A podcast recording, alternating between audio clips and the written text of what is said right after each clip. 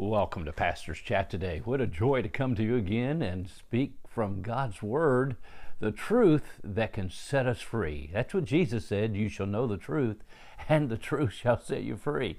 Oh, I want to just take a moment to thank everyone who participated yesterday in the Global Partners in Peace and Development golf tournament to help benefit the precious children in the country of Haiti through our work there at the Rev Home and uh, so blessed. So many friends were there, so many people serving, and just having a great time at the same time raising money to help precious, precious children know that there is a God in heaven who really loves them. So thank you again. What a great day. What a beautiful day. And what a wonderful time we had together with so many of our friends from many, many years over, uh, that have been our friends over the many, many years.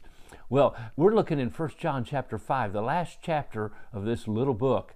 And uh, this is a little book that really teaches us there are some things we can know for sure. We can know for sure. Boy, if we ever lived in a world full of uncertainty, it is today.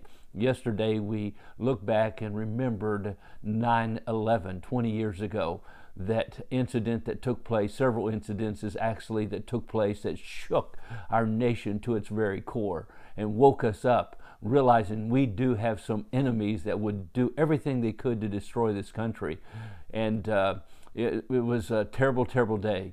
And we are so thankful for those who are willing to, even since then, give their lives to protect the freedoms that we enjoy here in this country that it appears that we're so quickly losing.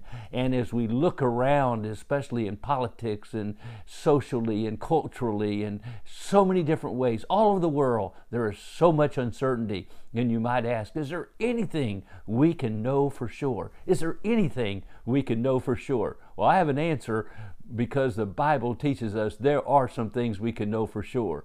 Matter of fact, believers in Jesus Christ can know for sure who Jesus really is and that you have eternal salvation. That's what we're going to see in this last chapter, chapter 5. You have the test of truth, especially for the test of truth for sonship. How can we know? Verse 13 of this chapter, it talks about we know that we have eternal life we have eternal life if we believe that Jesus is the Son of God and believe and we have life through His name. We know. Matter of fact, the word know is used 39 times, 39 times in this little book of John, the book, the word know. And uh, nine times in this last chapter, the word know. Several times, John would say in this chapter, We know, we know, we know. We see it here actually in. Uh, verse uh, verse 15 we see and we know.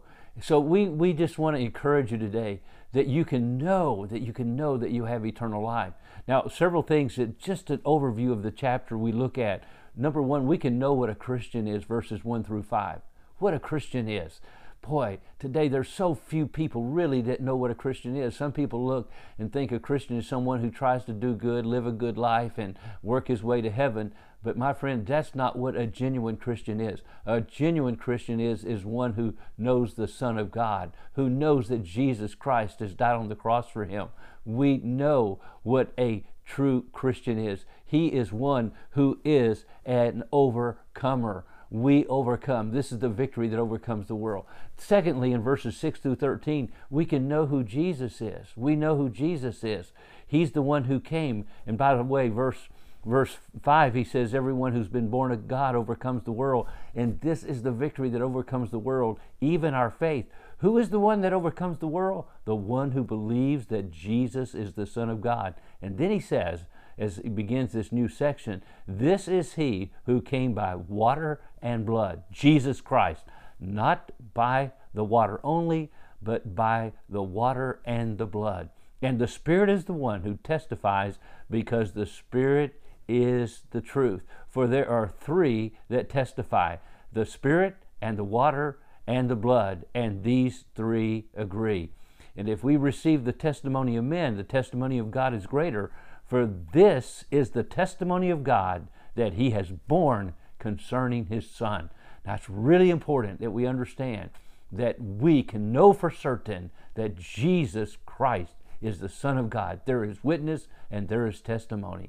And today I believe and trust that you would believe that with all your heart that Jesus is the only way, the truth, and the life, and you're trusting Him today for your eternal salvation. Well, God bless you. Have a wonderful, wonderful, wonderful Lord's Day.